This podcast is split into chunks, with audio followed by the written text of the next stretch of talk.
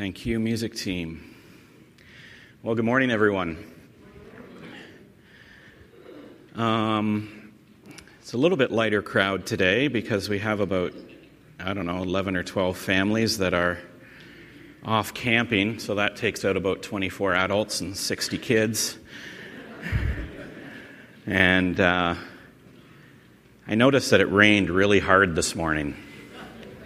I don't know whether God's trying to say something about camping during church, maybe. No, that's not fair. Maybe they got data and they're tuning in right now. Who knows?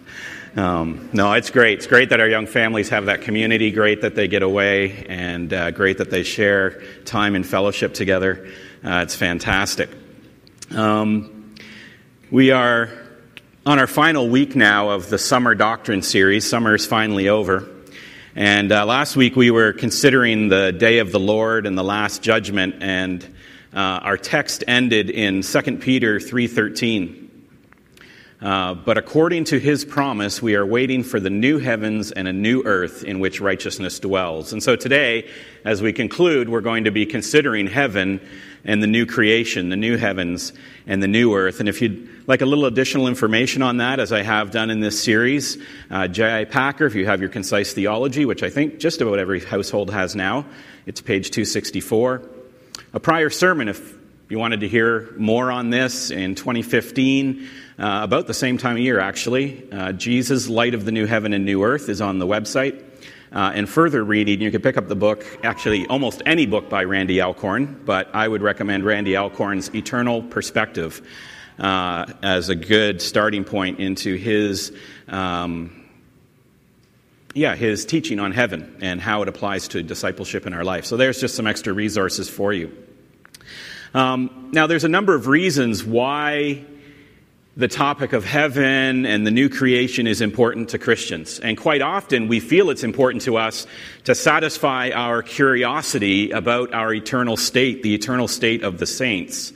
And that's often what we investigate and talk about the most. That's why we buy the Randy Alcorn books, because we want to imagine, what is heaven like? What is it going to be like when we get there? And that's important. That's not a bad reason to investigate heaven. But as we look through the scriptures and to search the scriptures and rightly understand heaven, I think more importantly contributes to our knowledge of the character and the plan and the purpose of God. What God reveals to us about heaven reveals things about himself. What God teaches us about heaven is to teach us about him and about his plan and what is going on in the world and how we are to live in this life. He's not just giving us glimpses of heaven to satisfy our curiosity. He has a practical purpose for us now. And so we're going to look at both of those things today. As we consider what Scripture reveals to us about heaven, we're going to consider, what does heaven teach us about God, and what should it be teaching us about what we are to live like now? But we're also going to see staggering and awesome and difficult to imagine rewards revealed and held in store for us in the descriptions of heaven that Scripture gives us. But as I said, also the glory and the purposes of God and his redemptive plan to restore all things, which is really at the heart of what the new heavens and the new earth is about. The most descriptive portion of text about heaven and the new creation comes suitably in the final chapters of the book of Revelation. There's a lot there, but I'm going to focus on the summary statements of Revelation 21, 1-4, and 22, 1-3 as our core text. And we're just going to unpack those sort of summary statements with some cross-references to see what we can know about our eternal state and know about God based on these realities. One thing I want to just sort of preface the reading of Revelation with, and this kind of applies to all of Revelation, is that as we read the language that the Apostle John uses here, as God pulls back the curtain and shows John a glimpse of spiritual and physical realities, the language that's used is expressive and it's extraordinary. It crosses over mere description into figurative and imaginative and almost poetic language. And we sometimes need to be reminded that when language is used figuratively and poetically, it's not done so to decrease the reality of what is being described, but to increase the reality. The reason poets write poetically is to stir up a greater imagination of reality, not a lesser one. The reason painters paint in impressionistic methods is to go beyond reality and show us what they are seeing and what we should see, that it surpasses reality. So language used this way is to reach beyond mere description to describe a more tangible reality than simple prose can convey. And so as we read what is given us here in Revelation, we realize that whatever Revelation is describing, it's not merely as real as it is described. It is in fact more real than can be described. And that is true of virtually everything in the poetic and figurative texts of the Bible. Let me just pray before we begin. Father God, we thank you for your word. Thank you for this series on doctrine that we've been able to now for 10 or 11 weeks, whatever it's been, to just look at truths that guide our lives that come from your scripture, the fundamental basics of what our faith is, who you are, your plan for us, and how we should live. And so, Lord, today as we look at Revelation, as we look at some other texts where you peel back the curtain and show us glimpses of what is to come, Father, may we apply it properly to our lives and be encouraged, Father, that we would live today in light of eternity. We pray this in Jesus' name. Amen. So Revelation 21, 1-4. And this is the Apostle John speaking, just for those of you that are catching up on the Bible. This is the Apostle John near the end of his life. He's been isolated on the Isle of Patmos. An angel comes and gives him these revelations, these exposures to spiritual realities that are beyond our understanding. And the angel tells him to write these things down that he saw for our edification. It says, "Then I saw a new heaven and a new earth. For the first heaven and the first earth had passed away, and the sea was no more. And I saw the holy city, New Jerusalem, coming down out of heaven from God, prepared as a bride adorned for her husband. And I heard a loud voice from the throne saying, 'Behold, the dwelling place of God is with man, and he will dwell with them, and they will be his people. And God himself will be with them as their God, and he will wipe away every tear from their eyes, and death shall be no more. Neither shall there be mourning, nor crying, nor pain any more, for the former things have passed away.'" And in Revelation 22, 1-3, "Then the angel showed me the river of the water of life, bright as crystal, flowing from the throne of God and of the Lamb, through the middle of the street of the city, and also on either side of the river, the tree of life with its 12 kinds of fruit, yielding its fruit each month. And the leaves of the tree were for the healing of the nations. No longer will there be anything accursed, but the throne of God and of the Lamb will be in it, and his servants will worship him." So the first thing that we understand about the eternal state, about the reality of heaven, is the new heaven and the new earth. It says, "Then I saw a new heaven and a new earth." And what we see here at the consummation is the consummation of God's promise and plan to make all things new. If you were just to step back and boil the Bible down to the simplest possible story arc, what is the Bible about? It would look like this. God created all things good. Creation falls into sin and curse. God redeems and restores all creation. That's the Bible. Everything from Genesis to Revelation is explaining God created, creation fell, God's restoring and redeeming. And so we have here in the new heavens and the new earth this revelation of what is to come, the culmination of God's promise to accomplish what he set out to do. And that right there immediately frames our understanding of heaven and the new creation as something that speaks mainly about God and not mainly about us. The whole point of heaven is that it's the consummation of his plan. It is the fulfillment of his promise. It is the accomplishment of his work.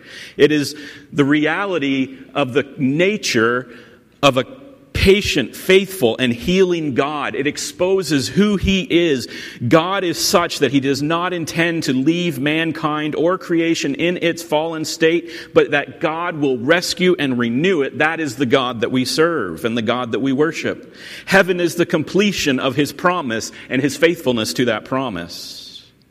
He told the people of Israel in Isaiah, Chapter 65, For behold, I create new heavens and new earth, and the former things shall not be remembered or come to mind.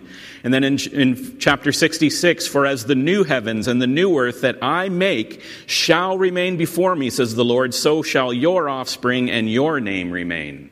God made this promise to the people. He said, I'm going to remake all of this, and it will remain forever, and you will remain with me forever.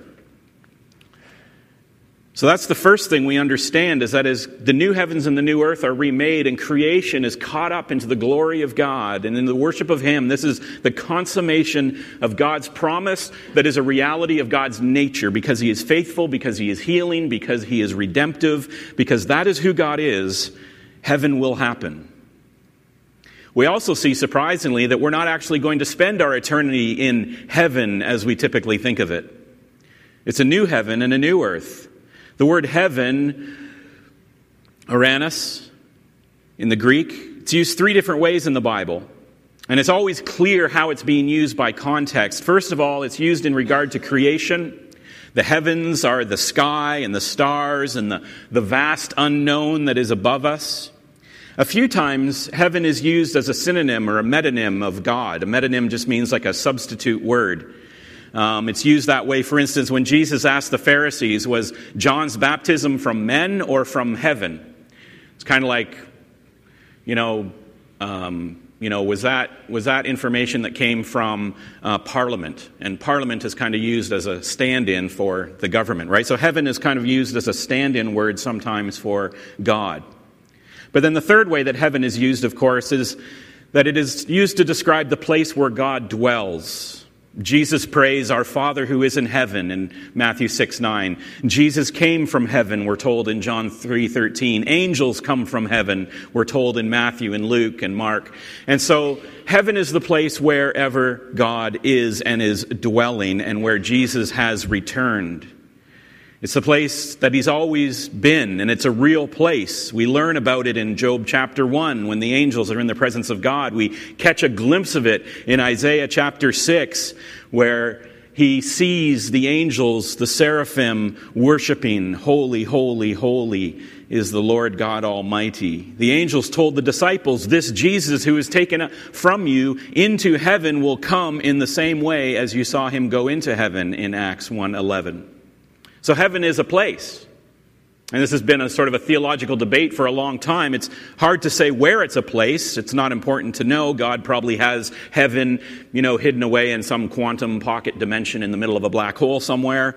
Wherever He wanted to put it, if He wanted us to know where it was, He would have told us. But it's somewhere real because Jesus is there sitting on the right hand in His resurrection body. And angels are there. And the Christians who have depart before the judgment are with Him in spirit. To be absent from our body is to be present with the Lord, 2 Corinthians 5 tells us.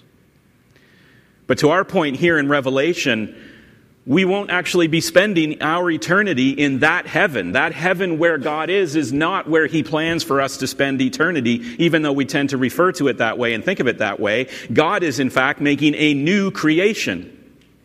And verse 2 actually says, I saw the holy city, New Jerusalem, coming down out of heaven from God. And so the place where we're going to dwell is actually a place that God is making in heaven. He's creating it in heaven. He's preparing it in heaven. But it's going to come down into the new creation. And that is where we will dwell. And that is where we will worship and serve.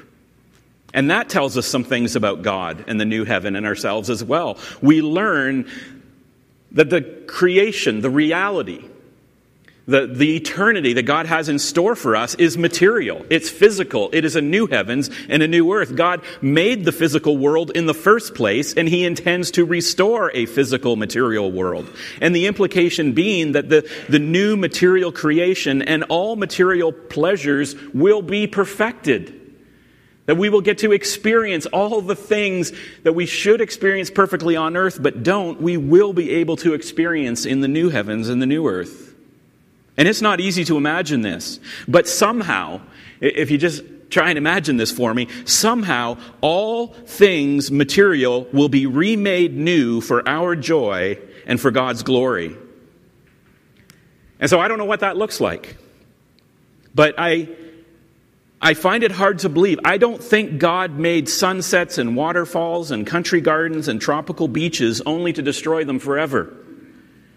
The material world that God created is not bad. It is beautiful. When God saw what He created, He called it good, and then He placed mankind in to tend His creation and enjoy it, and He called it very good. And so when heaven comes down into creation, the implication is that we will be able to enjoy a perfect material creation, but without idolatry. You see, the problem that the material world has for us right now, prior to the new heaven and the new earth, prior to the new heaven and the new earth, as Peter says, where righteousness dwells, is that we are tempted to substitute the created for the Creator. We are tempted to put our hope and our security and our satisfaction and our joy and our trust on what God has made for us rather than on God Himself. And so we trust our youth or our health or our money or our career or our wisdom or our spouse or our children. And we put our hope and our satisfaction and our joy and our security on the created things rather than on the Creator. And that's idolatry. But somehow we will be able to enjoy a perfect material creation, and yet without idolatry. Because God will be in all things and through all things, as we will see later. He will be the light that illuminates everything. And so that everything in the material world that we enjoy in the new creation, in the new heavens and the new earth, will be illuminated by God. So it will be impossible to enjoy a sunset without worshiping God at the same time. C.S. Lewis says at the completion of his Narnia series, and if you've ever read the Narnia series and know C.S. Lewis, you know that it is an allegory of the Christian life. In the book The Last Battle, as the heroes finally reach New Narnia with Aslan, they proclaim, "This is the land I have been looking for all my life, though I never knew it until now. The reason we loved the old Narnia is that it sometimes looked a little like this." And that gives us a clue too.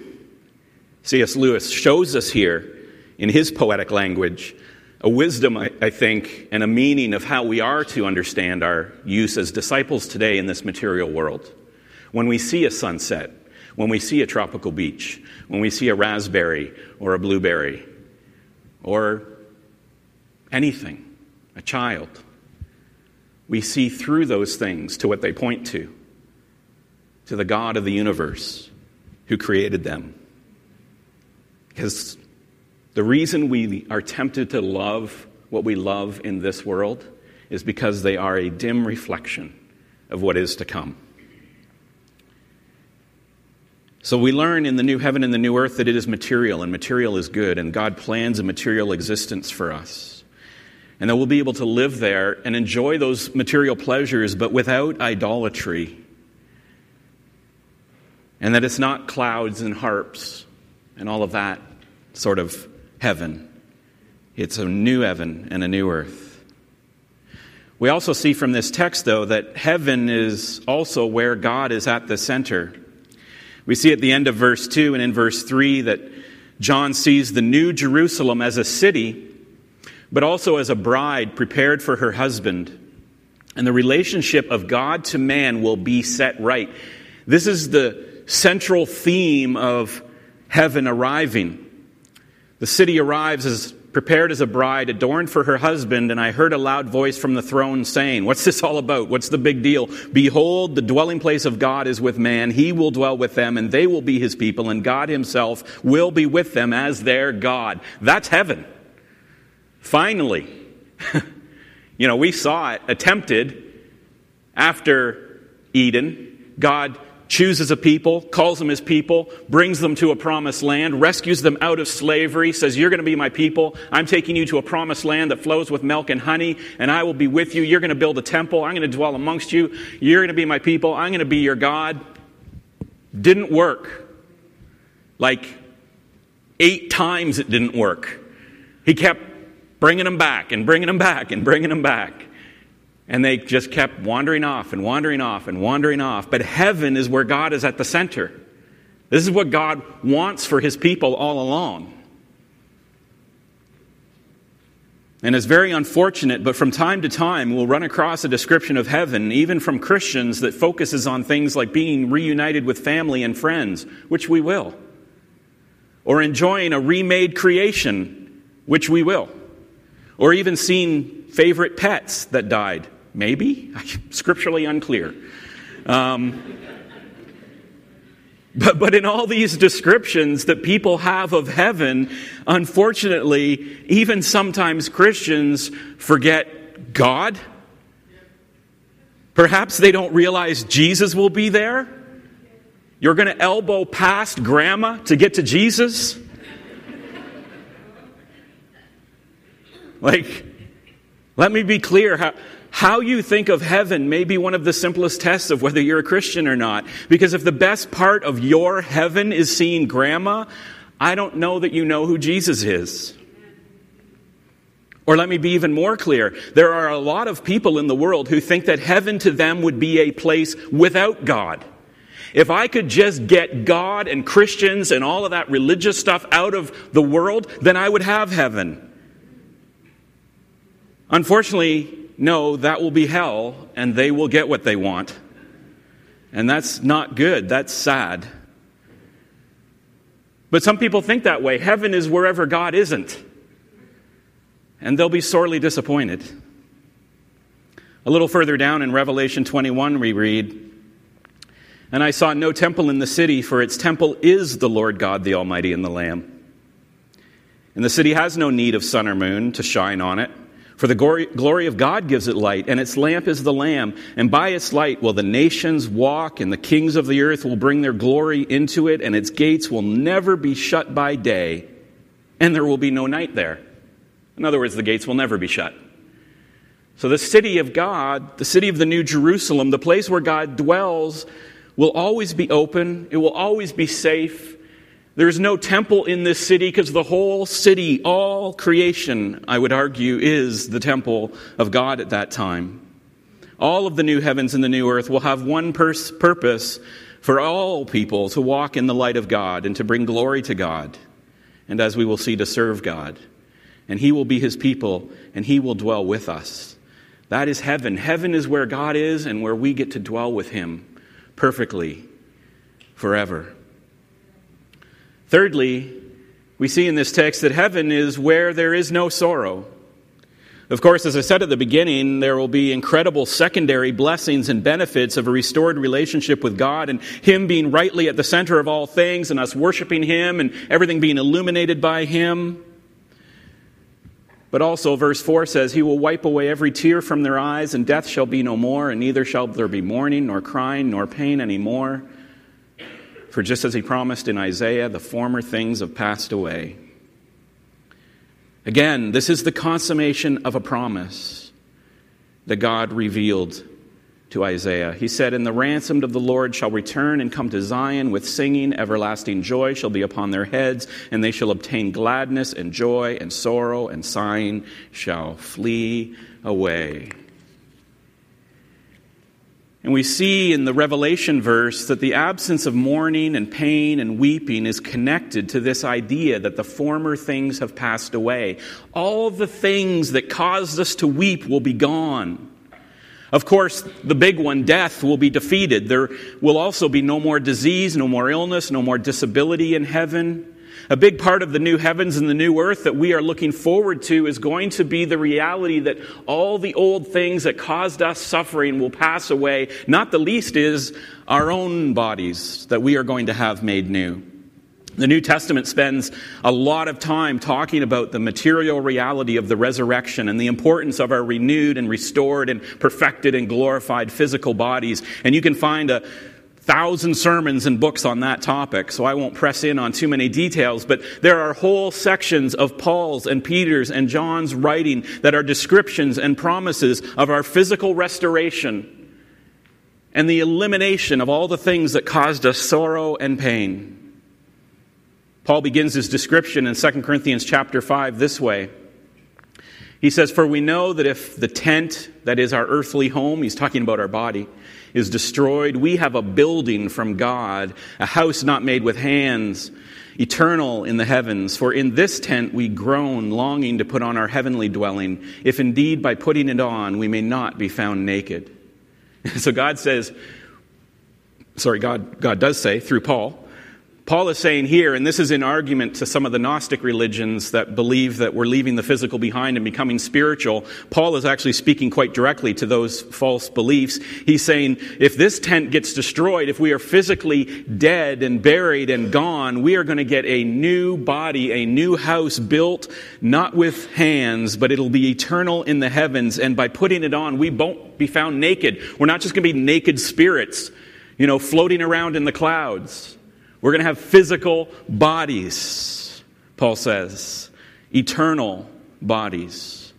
And of course, the central statement in 1 Corinthians 15, talking about the resurrection, he says, "So it is with the resurrection of the dead, what is sown is perishable, what is raised is imperishable. It is sown in dishonor, it is raised in glory, it is sown in weakness, it is raised in power. For this perishable body must put on the imperishable, this mortal body put on immortality." And so sorrow and pain and weeping is all going to disappear because we have a new heaven and new earth, and we have new bodies. We have new eternal life. There will be no more loss, no more disability, no more disease. All weakness is gone, all suffering is eliminated. No more violence, no more arrogance, no more pride, no more sin, no more dishonor. Only imperishable, eternal strength, power, and glory. And elsewhere, Paul reveals what is perhaps even more tender and more profound reality about our future encounter with Jesus.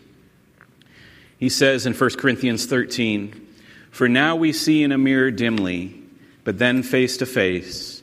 Now I know in part, then I shall know fully, even as I have been fully known." A lot of our sorrow and a lot of our weeping and a lot of our grief and our dishonor in our life right now comes from the fact that we can't really be truly known, or we would be ashamed. Can you imagine a heaven where you can be fully known and there's no shame? Whatever you think is shameful is a trophy of God's grace.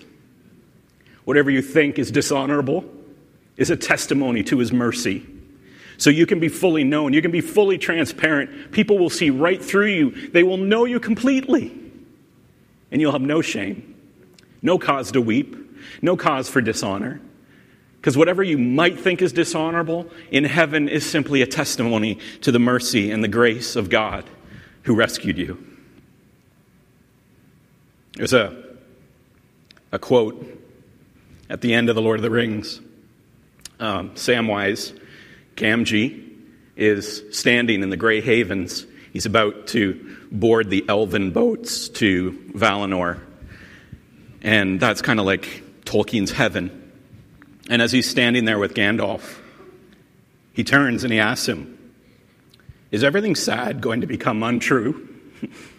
Yeah, everything sad is going to become untrue. That's heaven. That's what heaven is.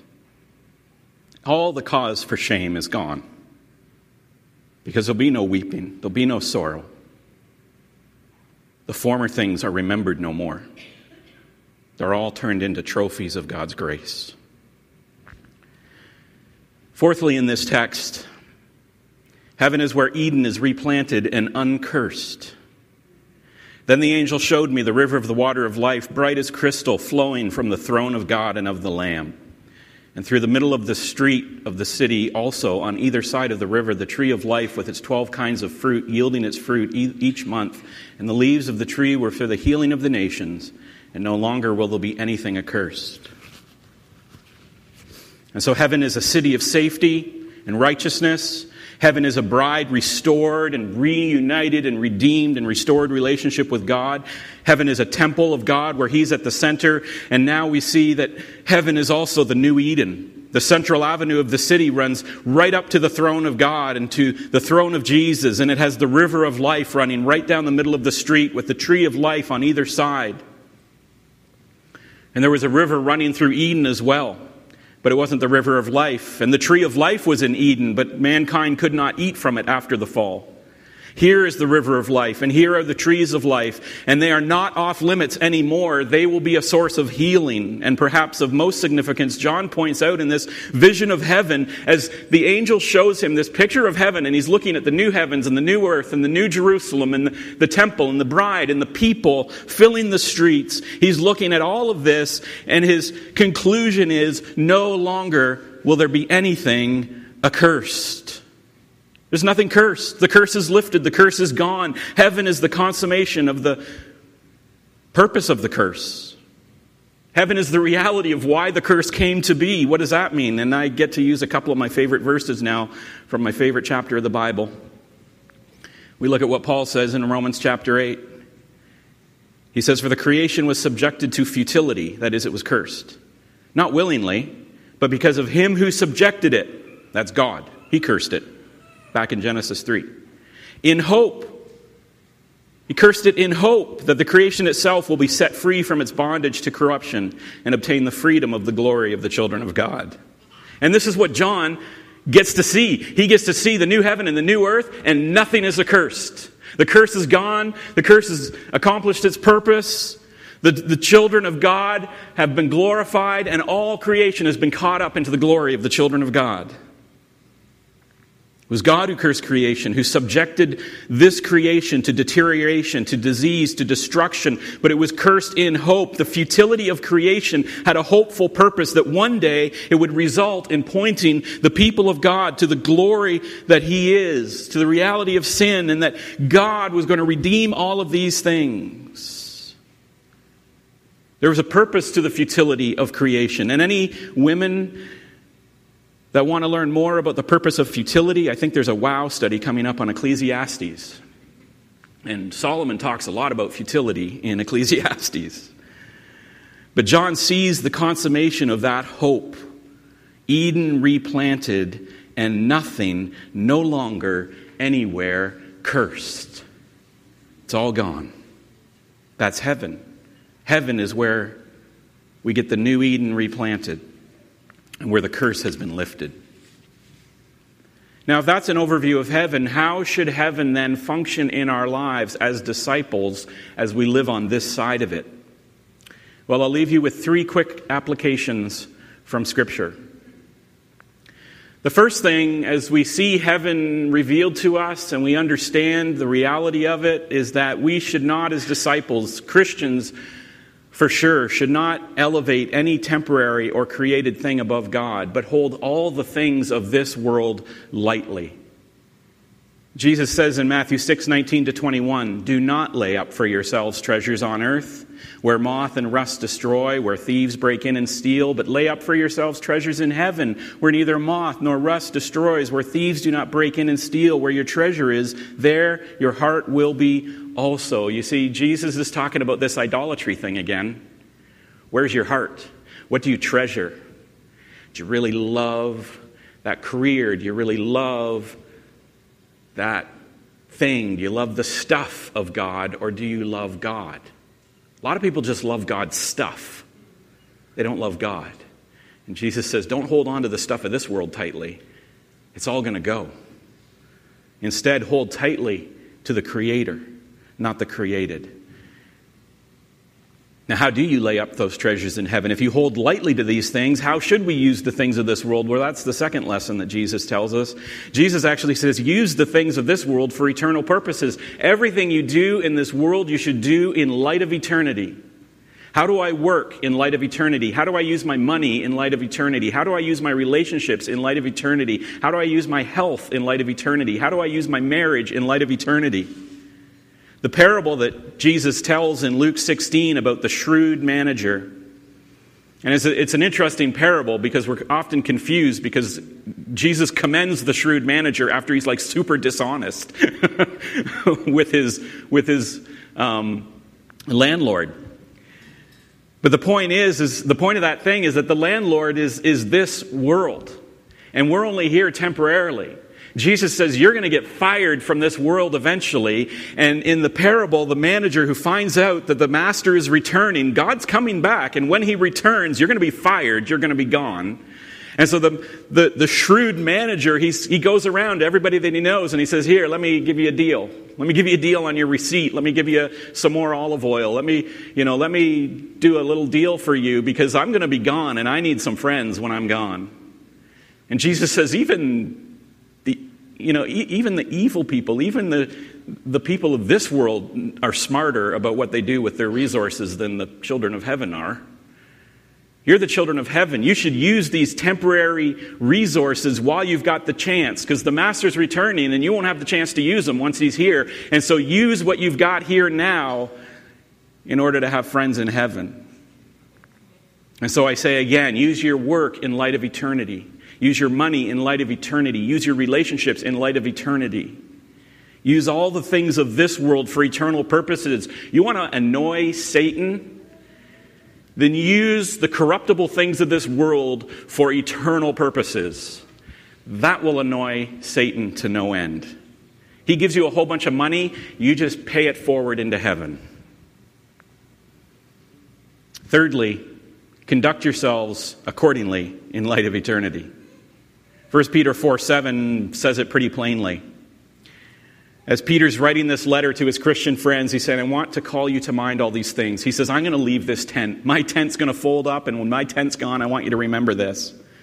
And he says, the end of all things is at hand. Therefore, be self-controlled and sober-minded for the sake of your prayers. Above all, keep loving one another earnestly, since love covers a multitude of sins. Show hospitality to one another without grumbling. As you've received a gift, use it to serve one another as good stewards of God's varied grace. Whoever speaks as one who speaks oracles of God. Whoever serves as one who serves by the strength that God supplies, in order that everything about God may be glorified through Jesus Christ. To him be the glory and dominion forever and ever. Amen. And so Peter says, we know heaven's coming. And so while you've got a little bit of time here on earth, do everything to live above reproach, to come to church, to have fellowship, to encourage one another, to cover over sin, to speak the words of God, to serve in God's strength. Live your lives accordingly in light of heaven.